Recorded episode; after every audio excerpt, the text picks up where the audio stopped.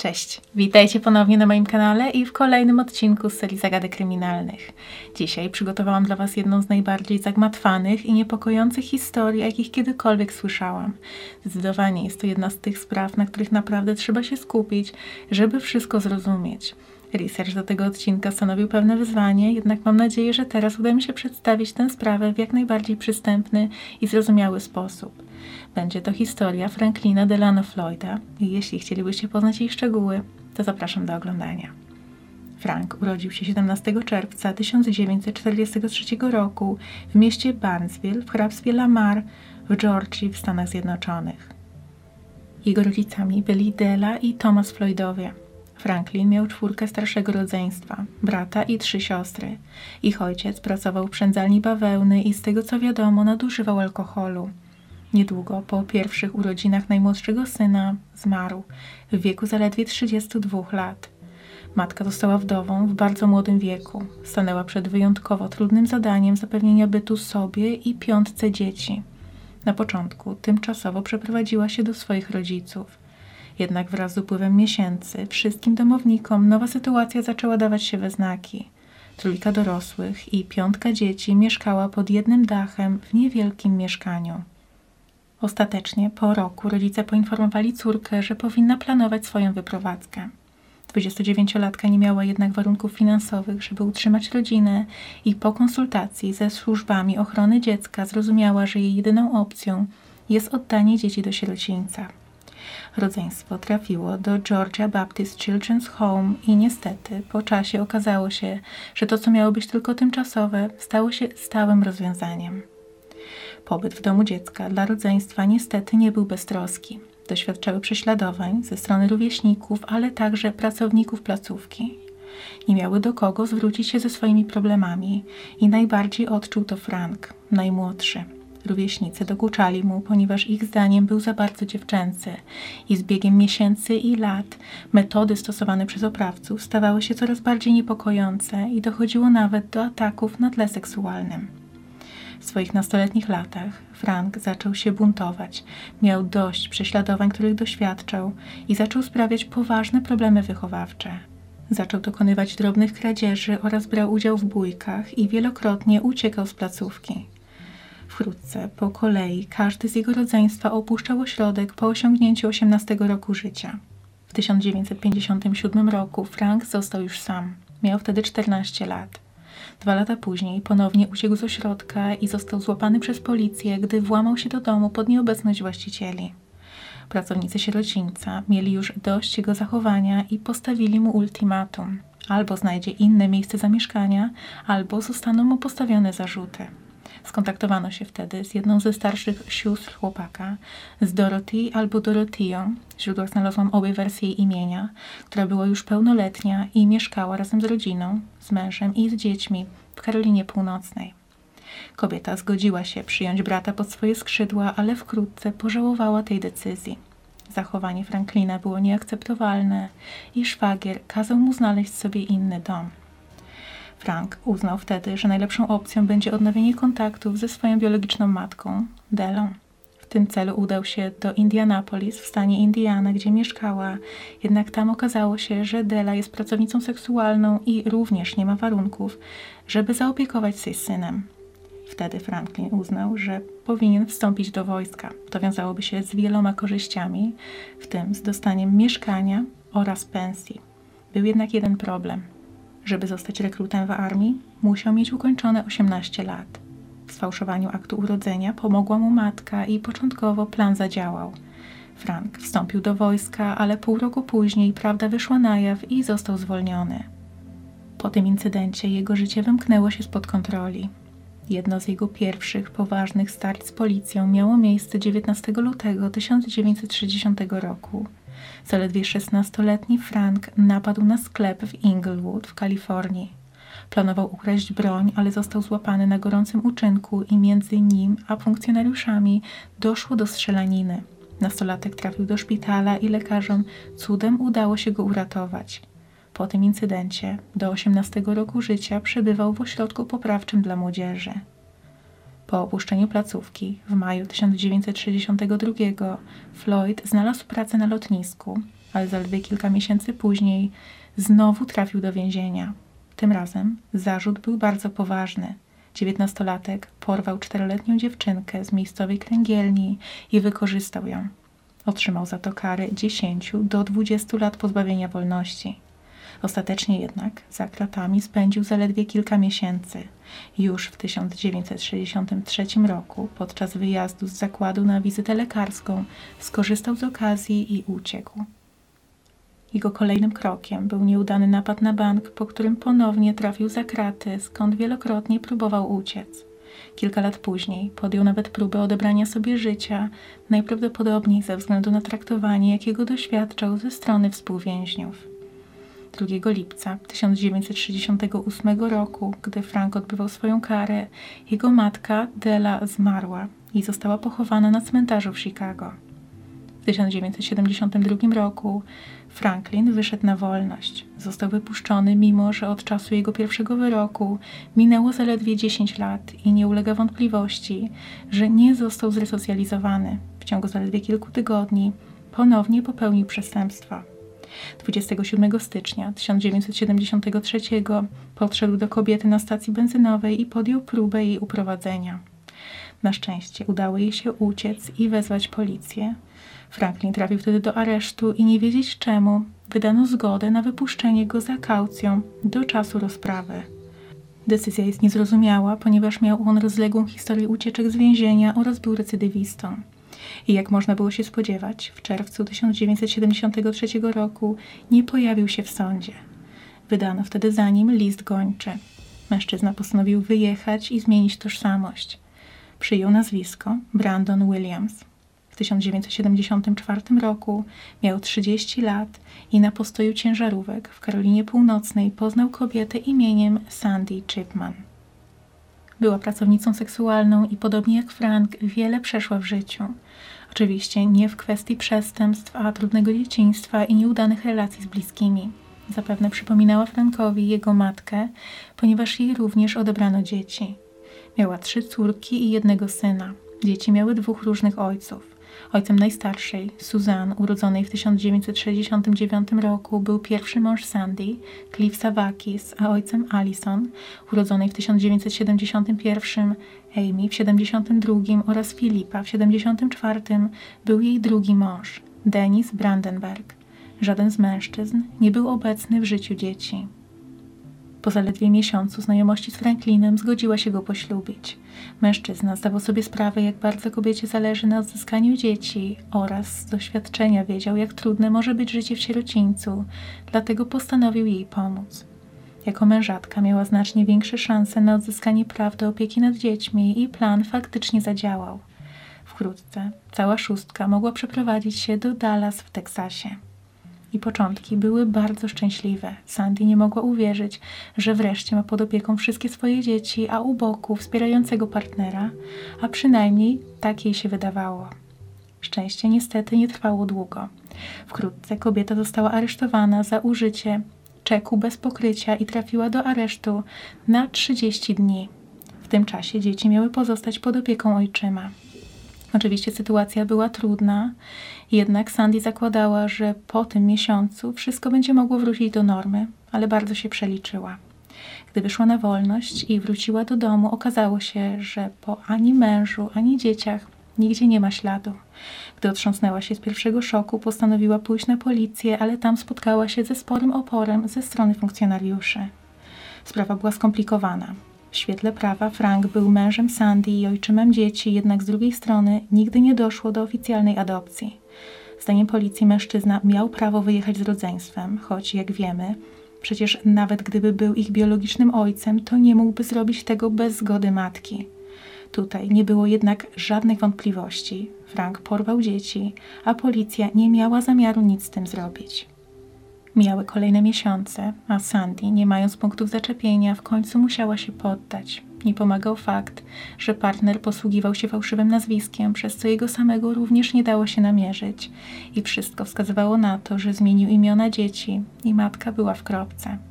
Dopiero lata później dwie młodsze córki, Alison i Amy, udało się namierzyć. w ośrodku pomocy społecznej prowadzonym przez lokalny kościół, ale los Suzanne i Filipa pozostawał tajemnicą i ze względu na upływ czasu podejrzewano, że najprawdopodobniej nie ma ich już wśród żywych. Prawda miała jednak okazać się znacznie bardziej niepokojąca i gorsząca, ale o tym powiem więcej za chwilę. Po opuszczeniu Teksasu, Franklin przeniósł się na Florydę, gdzie oficjalnie zaczął spotykać się z nową partnerką, Tonią Dawn Hughes. Ich ślub odbył się 15 czerwca 1989 roku w Nowym Orleanie, mimo że Franklin oficjalnie pozostawał mężem Sandy, choć małżeństwo zostało zawarte pod innym nazwiskiem. Jego wybranka również posługiwała się różnymi pseudonimami, w tym Sharon Marshall. Franklin w tym czasie nazywał się Clarence Marcus Hughes. I wiem, że te wszystkie nazwiska są dość mylące, chociaż obiecuję, że pod koniec odcinka wszystko stanie się dla Was jasne, ale dla uproszczenia będę w ich przypadku posługiwać się tylko imionami Tonia i Franklin. Gdy Frank poślubił Tonię, ta była w ciąży, ale to nie on był biologicznym ojcem dziecka. 21 marca 1988 roku na świat przyszedł zdrowy chłopiec, którego nazwali Michael Anthony Hughes. W 1989 cała trójka przeprowadziła się do miasta Tulsa w stanie Oklahoma. Wszyscy z otoczenia wiedzieli, że związek był toksyczny. Frank bywał agresywny i Tonia często bała się o życie swoje i swojego syna. Tym czasie pracowała jako tancerka egzotyczna i często słyszała od koleżanek, że powinna odejść od partnera. Za każdym razem powtarzała jednak, że Frank ma znajomości i że często groził, że jeśli spróbuje go zostawić, to ją znajdzie i skrzywdzi. Wiosną 1990 roku miało jednak miejsce kilka incydentów, które przelały czarę goryczy i Tonia postanowiła odejść. W tym czasie miała 20 lat i czuła, że zasługuje na lepsze życie. Miała także romans z Kevinem Brownem, studentem, który zdeklarował, że pomoże jej uciec oraz że ma środki na rozpoczęcie przez nich nowego życia, a jeśli będzie to konieczne, to uzyska pomoc od jego rodziny oraz bliskich. Niestety, nie było im dane żyć długo i szczęśliwie.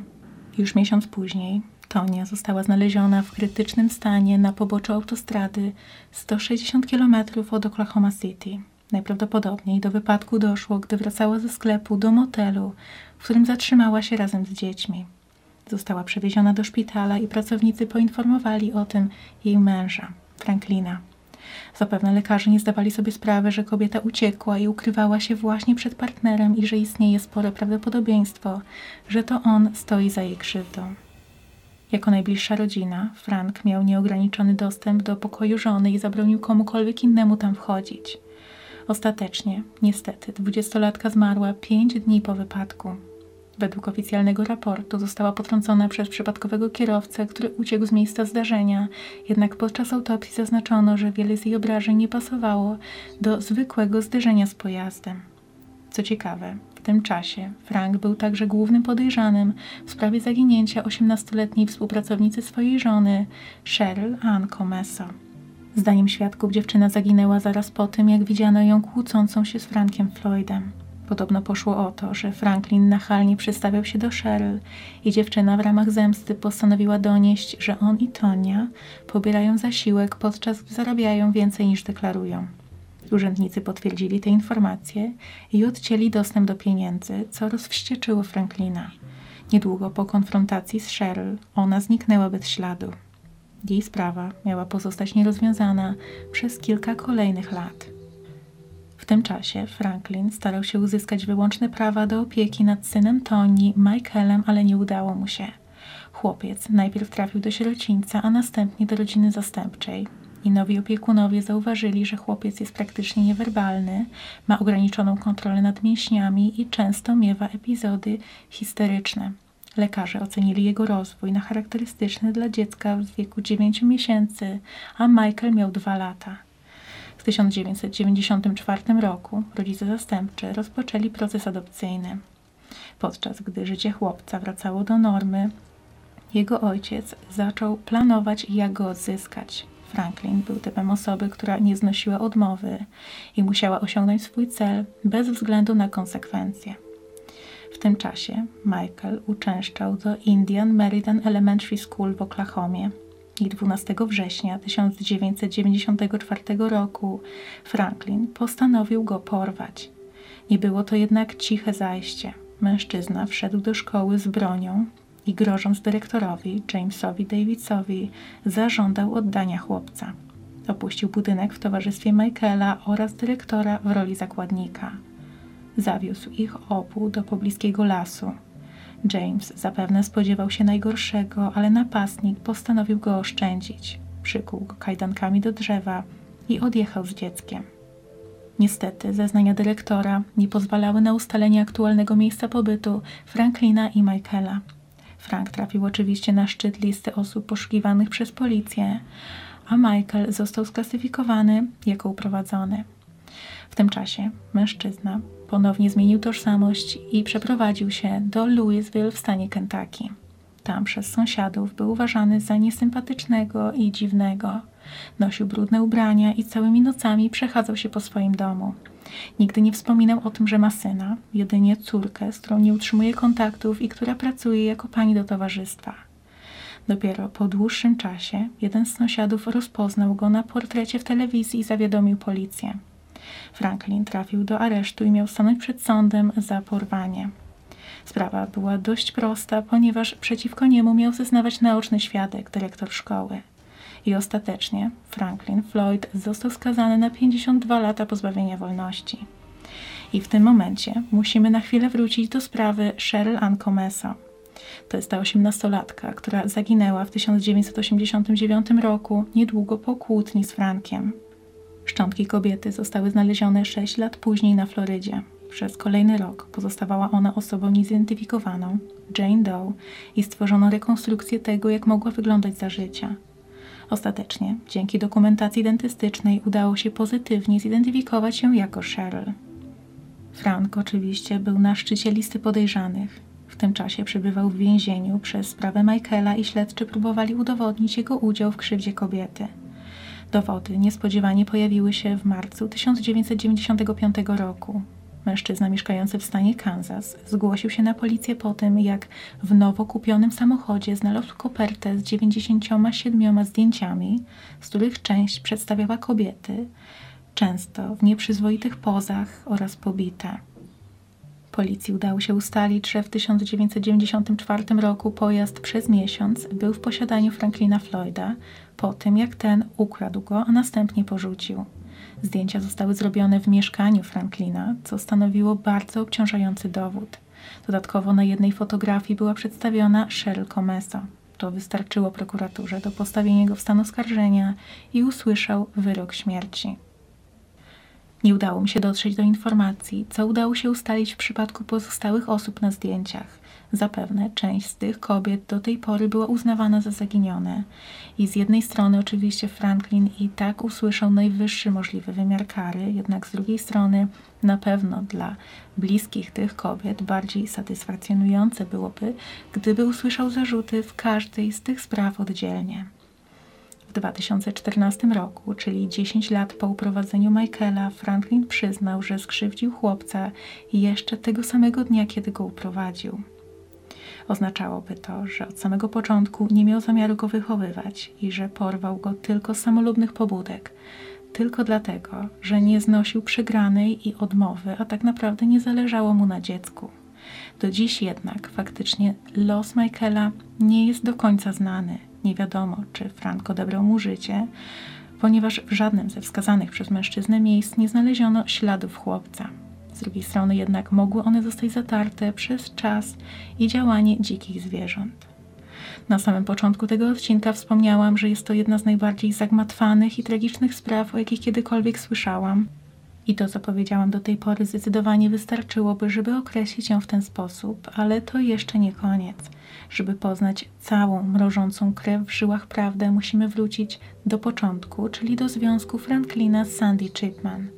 Frank uprowadził czwórkę jej dzieci i po kilku latach udało się znaleźć dwójkę z nich, siostry Alison i Amy, a los najmłodszego Filipa oraz najstarszej Suzanne nadal pozostawał nieznany.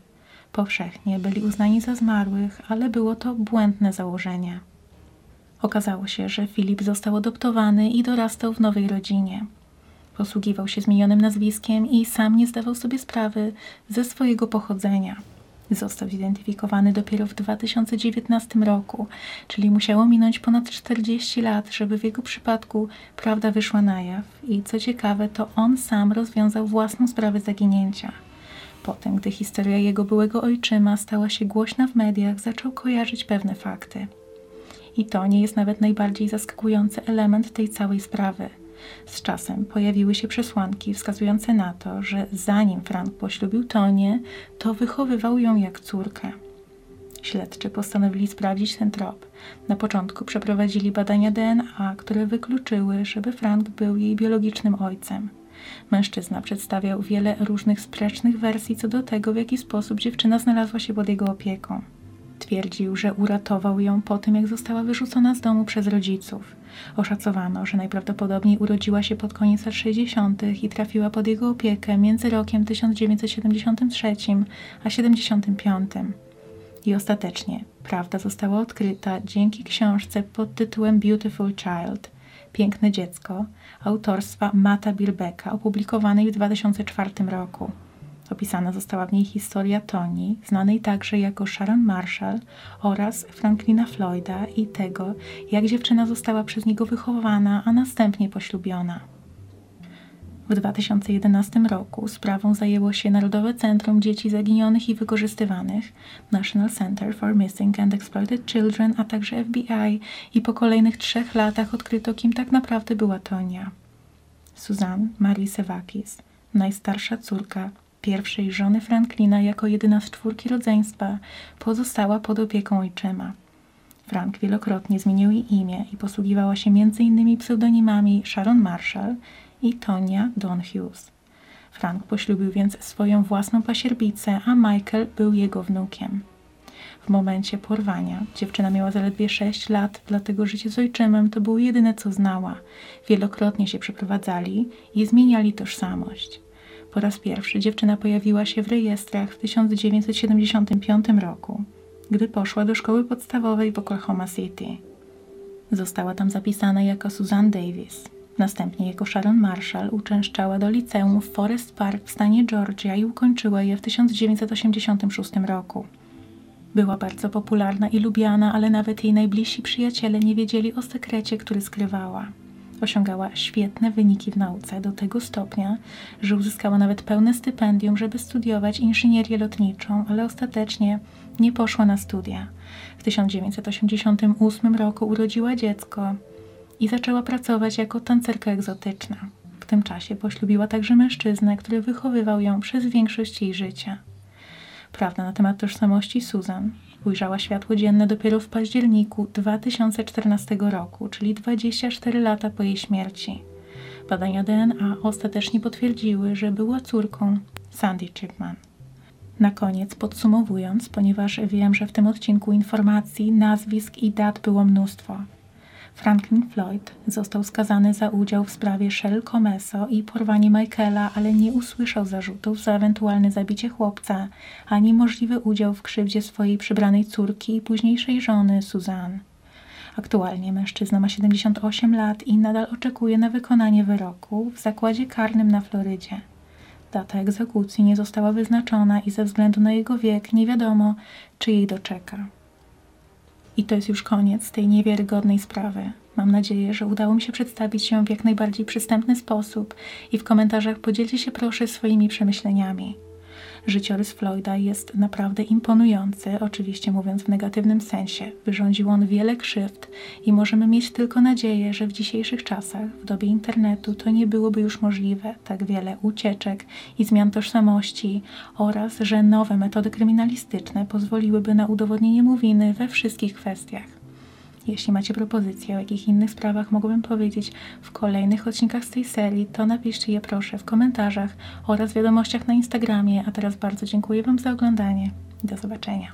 Cześć.